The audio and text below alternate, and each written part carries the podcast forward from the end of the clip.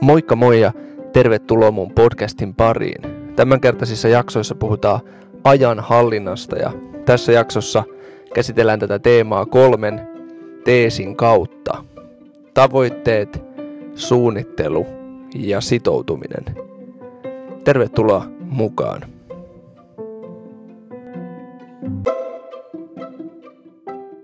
Mä sanoisin, että ajanhallinnassa tärkeintä on ensimmäisenä selvittää oman elämän tavoitteet. Tämä liittyy myös siihen kutsumusteemaan, josta mä aikaisemmassa jaksossa on puhunut pari jaksoa taaksepäin. Ensinnäkin sun täytyy tietää, mikä sulle on tärkeää. Sun täytyy tietää, mihin suuntaan sä haluat olla matkalla. Mitkä on ne sun arvot, minkä mukaan sä haluat sun elämääsi elää. Mikä on sun elämän tärkeysjärjestys. Mä kerron esimerkki. Jos sun tavoite on hyvinvointi, niin sun tulee järjestää sun ajankäyttöä niin, että se palvelee sun hyvinvointia. Jos sun tavoite on kirjoittaa hyvin ylioppilaskirjoituksissa, sun tulee järjestää sun aikaa niin, että sä luet niihin kirjoituksiin. Jos sun tavoite on terve ja hyvinvoiva parisuhde, niin sun täytyy ai- käyttää aikaa sen parisuhteen hoitamiseen. Tutustut siihen toiseen ihmiseen ja, ja opit palvelemaan häntä, kuuntelemaan häntä ja hän oppii taas kuuntelemaan ja palvelemaan sua. Jos sun tavoite on hengellinen kasvu, no sun tulee järjestää sun ajankäyttöä niin, että, että sä käytät aikaa sellaisiin juttuihin, mitkä tukee ja vahvistaa sitä sun hengellistä kasvua. Mun omassa elämässä mä oon määritellyt mun arvojärjestyksen seuraavalla tavalla, mun elämän tärkeysjärjestyksen seuraavalla tavalla. Ensimmäisenä mun elämässä mä pidän tärkeimpänä Jumalaa ja suhdetta häneen. Mä haluan pitää päivittäin huolen siitä, että mä rakennan yhteyttäni häneen ja, ja kasvan hänen tuntemisessaan. Mutta sitten toisena tulee heti mun perhe, aviopuoliso ja mun lapsi. Mä haluan panostaa heihin, pitää suhteen heihin semmoisena elävänä ja, ja rakkaudellisena ja hyvänä. Ja perheen kanssa vietetty aika, se on mun mielestä tärkeämpää kuin esimerkiksi harrastukset tai, tai, tai seurakunta. Sitten kolmantena mun omassa elämässä tärkeysjärjestyksenä on seurakuntayhteys ja ystävät.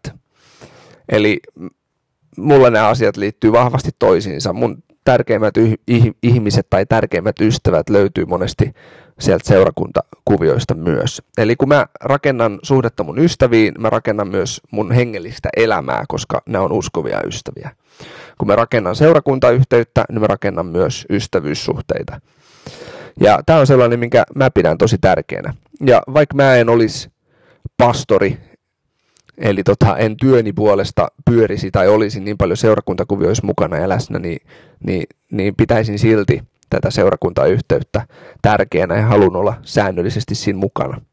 Mun mielestä se on hengelliselle kasvulle elin tärkeää. No sitten tämän jälkeen tulee mulla työ ja, ja esimerkiksi perhe niin kuin laajemmassa merkityksessä.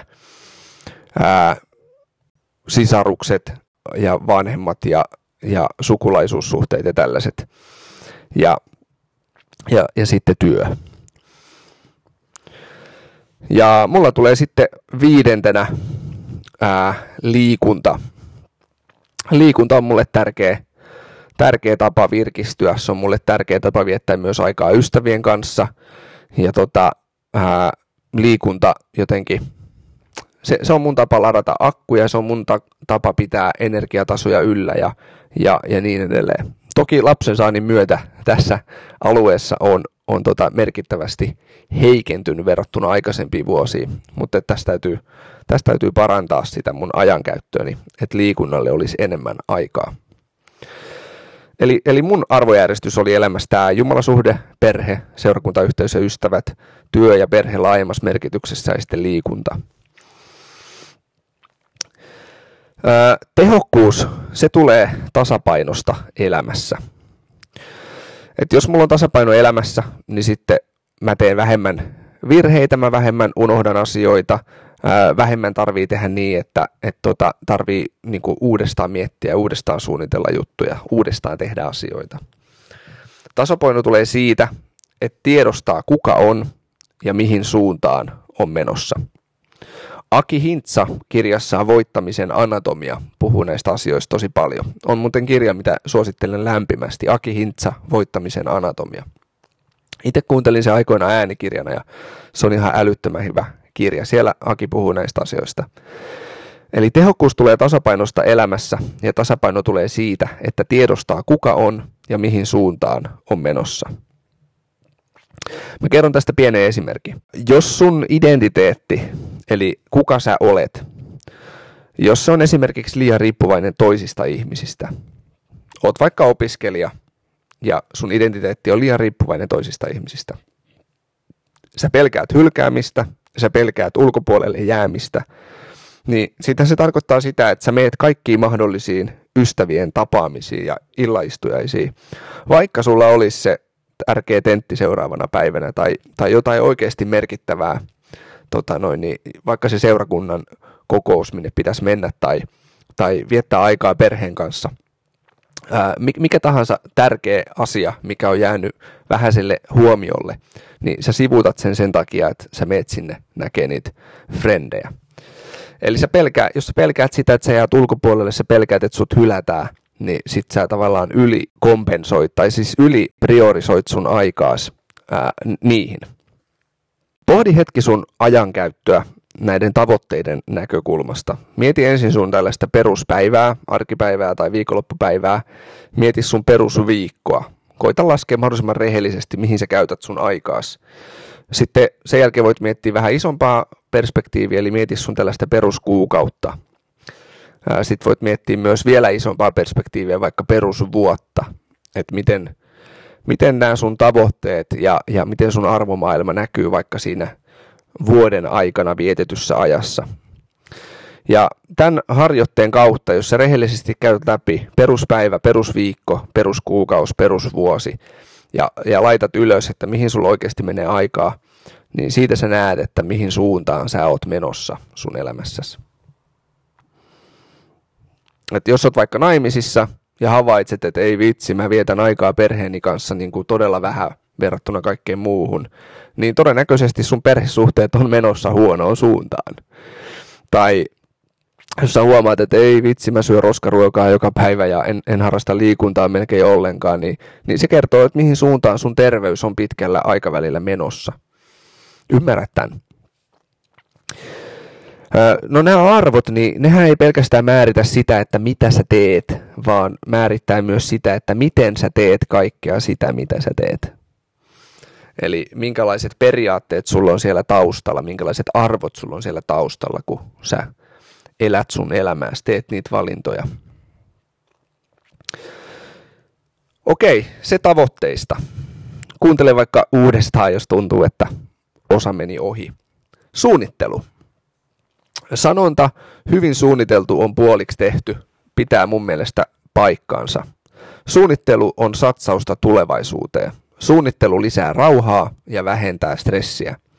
Suunnittelu auttaa sua elämään hetkessä, koska silloin sä oot paremmin läsnä siinä tilanteessa, missä oot.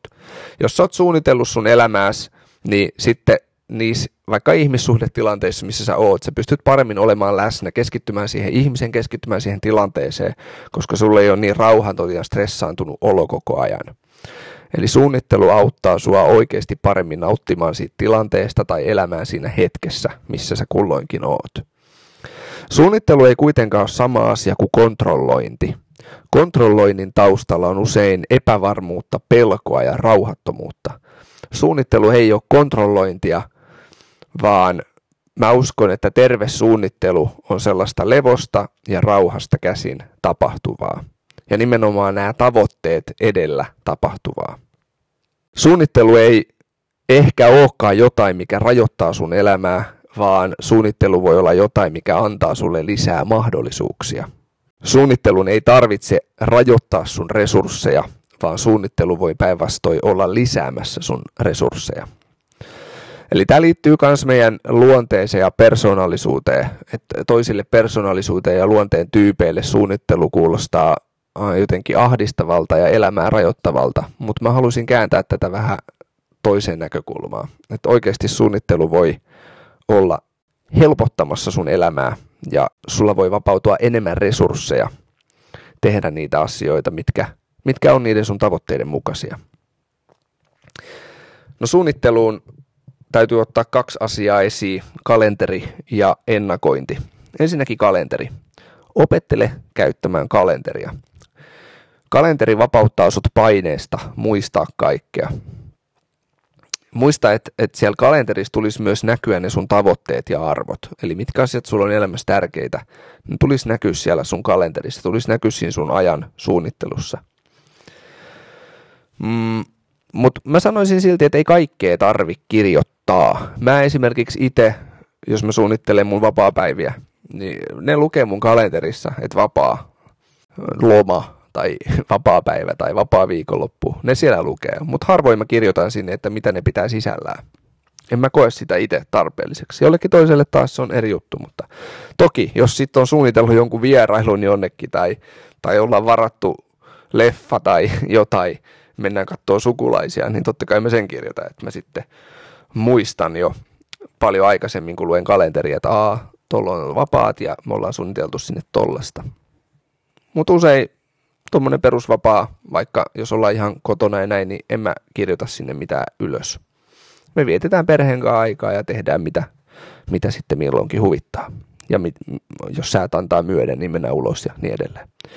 Eli ei kaikkea tarvitse kirjoittaa. Mutta kannattaa opetella käyttää sitä kalenteria. Ja kalenteri kannattaa hyödyntää myös semmoisessa pidemmän aikavälin suunnittelussa. Voi miettiä asioita viiden vuoden säteellä, vuoden säteellä, kolmen kuukauden säteellä, voi miettiä viikon säteellä. Eli ei pelkästään sitä huomista ja ylihuomista, vaan myöskin vähän pidemmälle. Ja siinä myöskin tuli sitten näkyä ne meidän tavoitteet, että ahaa, mä huomaankin, että mä en ole nyt liikuntaa harrastanut kolmeen päivään, että täytyypä laittaa tuonne kalenteri nyt ylös, että ensi viikolla tona päivänä ja tona päivänä mä teen jotain liikunnallista. Perus tällainen aikataulutus normi elämässä on, on tällainen, että kahdeksan tuntia unta. Unta me tarvitaan palautumiseen. Unessa ja levossahan loppupeleissä tar- tapahtuu se ihmisen tavallaan kehittyminen ja kaikki, että et jos me ollaan opiskeltu tai urheiltu tai, tai muuta, niin tota, se lepo ja uni on se, missä, missä oikeasti sit saadaan se hyöty. Niin kahdeksan tuntia on semmoinen perus, mitä tarvittaisiin unta. Sitten kahdeksan tuntia yleensä ihmisellä menee kouluun tai työhön. Mitä tarkoittaa sitä, että vuorokaudessa on kahdeksan tuntia jäljellä arvokasta aikaa. Ja tämä on nyt se, missä tarvitaan sitä suunnittelua ja niiden tavoitteiden miettimistä. Kahdeksan tuntia arvokasta aikaa.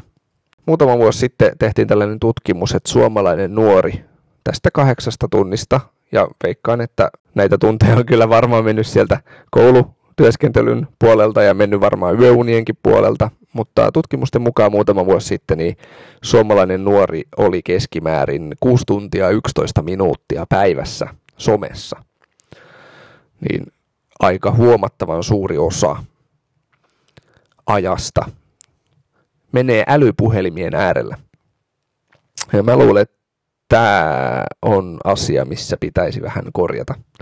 Ja sanon kyllä itsellenikin ihan suoraan ja rehellisesti, että Ville, että kyllä tässä asiassa pitäisi vähän korjata. Et puhelin mulle kertoo aina kerran viikossa sen raportin, että paljon mä oon ollut puhelimella, onko mun puhelimen käyttö lisääntynyt vai vähentynyt, niin tota, näitä signaaleja kannattaa kyllä säännöllisesti seurata. Ennakointi ja valmistautuminen sitten toisena juttuna tähän kalenterin lisäksi. Varsinkin isompia asioita, niitä kannattaa ennakkoida – muutto, opinnot, työ, avioliitto, niin tota, ei ne nyt ihan ole sellaisia, että parissa päivässä tuossa pistetään pystyyn joku juttu, vaan, vaan ennakoida, suunnitella, rakentaa vaihe vaiheelta, edetä. Mä esimerkiksi nuorisotyössä, on tehnyt nuorisotyötä yli 10 vuotta, niin mä oon jo pitkään tehnyt niin, että jos tulee jotain isompia muutoksia liittyen just vaikka nuorisotyöhön tai seurakuntatyöhön muuta, niin, niin, niin mä aika, aika pitkällä aikavälillä sitä mietin. Et yleensä ehkä jo tyli vuoden päähän tai vastaavaa. Ja, ja tota, alan puhumaan, puhumaan sitten niille henkilöille, joita tämä asia koskettaa tai jotka mä koen, että olisi kiva, että ne olisi mun mukana tässä, niin mä puhun niille jo, jo tota, saatan vuosi ennen jo puhua, että, että mit, mitä ajattelette ja mietitte tällaisesta. Et tota, se oli niin kuin yksi semmoinen esimerkki. Tai sitten jos mä pidän saarnan sunnuntai Jumalan palveluksessa tai nuorten illassa, niin, niin tota, kyllä mä alan sitä miettimään jo viimeistään edeltävällä viikolla. Tota, noin, niin en sillä samalla viikolla, vaan, ja, vaan jo sitä edeltävällä viikolla. Se antaa mulle tosi paljon sellaista rauhaa ja lepoa niin kuin siihen pohdintaan ja valmistamiseen ja muuhun, kun mä saan prosessoida sitä rauhassa. Ää, sunnuntai-kokouksiin liittyen yleensä tapahtuu vielä aikaisemmin, että kuukausi ennen jo monesti alkaa se, se rukous ja pohdinta, että mistä, tulisi, mistä puhuisin tällä kertaa. Joo, ne oli semmoisia muutamia esimerkkejä mun omasta elämästä. Sitten sitoutuminen. Ensimmäinen oli siis tavoitteet, toinen on suunnittelu ja kolmas on sitoutuminen. Ja tämä on näistä kolmesta kaikista vaikein osuus. Eli sitoutuminen tavoitteiden mukaisiin suunnitelmiin. Se on kaikista hankalinta. Ihmisestä kaikista viimeisimpänä ja kaikista hankalimmin muuttuu hänen tapansa. Eli tavat tehdä, tavat toimia. Ne on niin jumissa ihmisessä. Mulla käy siis esimerkiksi autoajaessa usein näin, että jos mä ajan samoja tuttuja reittejä, mitä mä oon tottunut ajamaan vaikka töihin tai kotiin, niin tota, mä oon oikeasti menossa jonnekin muualle, mutta mä ajan sitä samaa reittiä, mitä mä oon yleensä ajanut töihin tai kotiin. Niin mä ajan sinne töihin, tai mä ajan sinne kotiin. Ja mä tajuan vasta siinä just lähellä, että aa, nyt en mä ollutkaan tänne menossa, vaan mun piti mennä muualle. Ja tota, näitä tapoja, tottumuksia meillä on vaikka kuinka paljon. Usein varmaan puhelimenkin kanssa. Mun kaveri teki tällaisen testin joskus, hän poisti hän poisti älypuhelimen ja piti sitten semmoista vanha-aikaista kapulaa, missä on tekstivieti ja puhelutoiminnot, että siinä ei ole, niin kuin, siinä ei ole Instagramia eikä mitään näitä so- somehärpäkkeitä, niin tota, hän halusi vähän aikaa elämässään niin kuin olla irti tavallaan somesta ja hän käytti tällaista puhelinta, niin hän aina hän huomasi, että hän otti sen aina taskusta ja rupesi näpräämään sitä ja oli ikään kuin menossa Instagramia ja sitten hän tajusi, että ai niin, mulla on tämä kappula, tällä ei pääse sinne. Ja hän teki sitä siis usean päivän ajan ja usean viikon ajan, eli siitä oli tullut niin ominainen tapa hänelle, että et, tota, no, niin se oli todella sitkeästi kiinni, vaikka, vaikka se oli niin kuin ihan järin vastasta uudestaan ja uudestaan näprätä puhelinta, mistä, mistä tietää, että tällä ei pääse sinne. Mutta kun se oli muodostunut tavaksi, niin siitä oli vaikea päästä irti. Ja näiden tämän sitoutumiseen liittyen, tapojen muodostamiseen liittyen, niin tärkeää olisi lähteä liikkeelle siitä, että oppii valvo, valvomaan sitä omaa ajankäyttöä rehellisesti. Eli oikeasti rehellisesti katsoa, että mihin sitä aikaa oikeasti menee. Ja missään nimessä ei kannata nipistää siitä unen määrästä. Tämä on se, mitä Aki Hintsakin sanoo siinä kirjassaan voittamisen anatomia. Niitä ihmisiä, jotka oikeasti selviää esimerkiksi kuudella tunnilla yössä, niin niitä ihmisiä on erittäin, erittäin harvoja koko maailmassa. Eli kyllä se kahdeksan tuntia on se, mihin, mihin kannattaa, minkä kannattaa erottaa nukkumiselle. Ja, ja, ja ehkä jopa enemmän. Jos, varsinkin jos olet nuoria, kasvu- ja kehitysvaiheet on, on vahvasti päällä, niin tota, enemmänkin kuin kahdeksan tuntia voisi varata siihen nukkumiseen. Eli valvo sun ajankäyttöä rehellisesti. Ensinnäkin sieltä pitäisi löytää ne ajan ryöstäjät kautta aikavarkaat. Niin kuin aikaisemmin jo sanoin, niin muutama vuosi sitten Suomessa tehtiin tutkimus, että suomalainen nuori on keskimäärin 6 tuntia 11 minuuttia päivässä mobiililaitteella somessa. No siinä on aika selkeä aikavaras. Sitten kuinka monella on vaikka Netflix tai vastaava, niin huomaat, sekin on selkeästi aika varas. Oot koukussa johonkin sarjaan tai useampaan sarjaan, niin tota, tosi paljon siihen menee aikaa. Niin näitä kannattaa säännöllisesti pysähtyä pohtimaan ja miettimään. Jos sä haluat oikeasti sanoa joillekin tärkeille asioille kyllä, niin sun täytyy oppia sanomaan myös todella monelle asialle ei se kyllä ei tule toteutumaan tai tapahtumaan, jos et sä opi sanomaan toisille asioille ei. Et mä en, jos mä nyt mietin vaikka mun työtäni, ja mulle perhe on tärkeämpi kuin mun työ, niin mä en oikeasti pidä perhettä tärkeänä mun ajankäytössä, niin mä en rakenna mun perhesuhdetta. Jos mä sanon kaikissa mun työssä vastaan tuleviin tilanteisiin ja mahdollisuuksiin kyllä, että jos mä sanon kaikkien kyllä, niin sit mä joudun sanoa mun perheelle ei. Ja jos mä haluan sanoa mun perheelle kyllä, niin mun on pakko sanoa työssä tuleviin tilanteisiin ja haasteisiin. Moniin niistä mun täytyy sanoa ei. Että nämä on tällaisia valintoja ja ratkaisuja, mitä on vaan pakko tehdä. Ja sen takia mä halusin ensimmäisenä pointtina nostaa esiin nuo tavoitteet, koska, koska niiden tulisi määritellä ja ohjata sitä meidän suunnittelua ja sitten meidän sitoutumista. Eli mitkä on ne meidän elämän päämäärät ja tavoitteet. No sitten kunnioita myös toisten aikaa ja toisten ajankäyttöä. Eli älä ajattele pelkästään, että kyse on tässä nyt sinusta ja sinun elämän suunnitelmista, vaan on kyse myös muista ja muiden ihmisten elämästä. Ja sun tulee kunnioittaa sitä ja myöskin mitottaa sitä sun omaa, omia toiveita, odotuksia, ajatuksia, ajankäyttöä, mitottaa sen mukaan, että mitä toisten ihmisten elämässä on meneillään. Sitten mä sanoisin tällaisen ehkä kliseisenkin lauseen, että määränpää on tärkeämpää kuin nopeus me eletään semmoista aikaa, kun kaikki pitäisi tehdä nopeasti, niin se ei loppupeleissä ole, ole niin merkityksellistä kuin ehkä helposti ajateltaisiin, vaan se suunta, mihin ollaan menossa, on tärkeämpi, se määränpä on tärkeämpi, ne tavoitteet, että niitä kohti ollaan menossa. Ja niitä saavutetaan pala kerrallaan. Isoimmat muutokset ja tärkeimmät muutokset, ne yleensä tapahtuu pitkän ajan kuluessa ja tulee siitä määrätietoisesta sitoutumisesta toimia oikein. Harva asia, oikeasti merkityksellinen asia saavutetaan nopeasti. No sitten ajasta täytyy kuitenkin sanoa sen verran, että aina ei kannata miettiä asioita ajan puitteissa, vaan myöskin voimavarat tai energia on hyvä mittari – Eli miten sä mitotat sun voimavaroja ja miten sä mitotat sun energiaa. Eli ei kannata sitä pelkkää aikaa ja ajankauttoa tuijottaa, vaan myöskin voimavaroja ja energiaa, mihin niitä käytetään ja menee. No sitten mä nostan tämän hengellisen kasvun ja Jumalasuhteen vielä parilla pointilla esiin, koska se on mulle itselle henkilökohtaisesti tärkeä juttu. Ja jos sulle hyvä ystävä, hyvä kuulija, on sama tilanne, että Jumalasuhde ja hengellinen kasvu on sulle tärkeää, niin sä tarvit säännöllistä aikaa Jumalan sanan äärellä.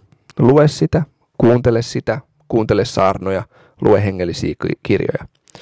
Ja säännöllinen mun mielestä tarkoittaa joka päiväistä. Sitten sä tarvit joka päiväistä yhteydenpitoa Jumalaa, eli siis rukousta. Juttelua Jumalalle, hänen lähestymistään, hänen kuuntelemistaan, hänen läsnäolossaan olemista. Ei, ei ensisijaisesti ole kyse sanoista tai rukousaiheista, vaan siitä suhteesta ja yhteydestä. Sitten sä tarvit säännöllistä yhteyttä toisiin uskoviin, eli seurakuntayhteyttä. Jeesus sanoi, että missä kaksi tai kolme on koolla mun nimessä, niin siellä mä oon heidän keskellä. Se tarvit tällaisia ystäviä, jotka, joilla on se sama ajatus ja periaate, että mä haluan elää lähellä Jumalaa, mä haluan kasvaa hengellisesti. Se tarvit tällaisia suhteita, missä te jaatte yhdessä sitä suhdettanne Jumalaan, rukoilette toistenne puolesta ja tsemppaatte toisianne ja niin edelleen. Mutta sitten uskoisin, että myöskin isompaa uskovien yhteyttä sä tarttisit kuin sen kaksi tai kolme.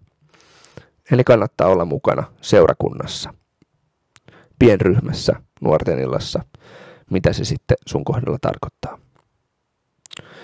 No sitten viimeisenä, mutta ei vähäisempänä, niin sanoisin myös, että se tarvit tarkoituksen. Eli ihminen on luotu niin, että hän kokee tarvetta elää jollekin itseään suuremmalle ihminen ei koe elämäänsä merkityksellisenä, jos hän ei elä jollekin itseään suuremmalle.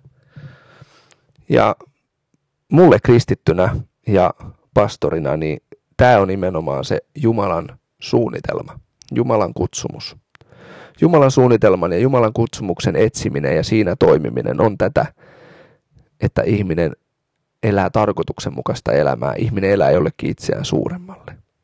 Hän löytää, että aa, tätä varten mä oon olemassa, tätä varten mut luotiin. Nyt mä koen, että mun elämällä on tarkoitusta ja merkitystä.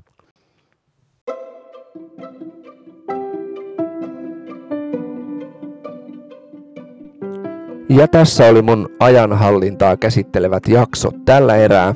Tämä toinen jakso oli huomattavasti pidempi ja paljon enemmän asiaa. Voi olla, että ää, täytyy kuunnella vielä uudestaan tämä tai kuunnella palasissa, tehdä kenties jotain muistinpanoja, että mitä, mitä mä tästä nyt otan mun elämääni. Mutta mä haluan toivottaa sulle oikein hyvää päivänjatkoa, viikonjatkoa ja tsempata sua, ää, rukoilla sun puolesta. Ja nähdään taas seuraavien jaksojen puitteissa.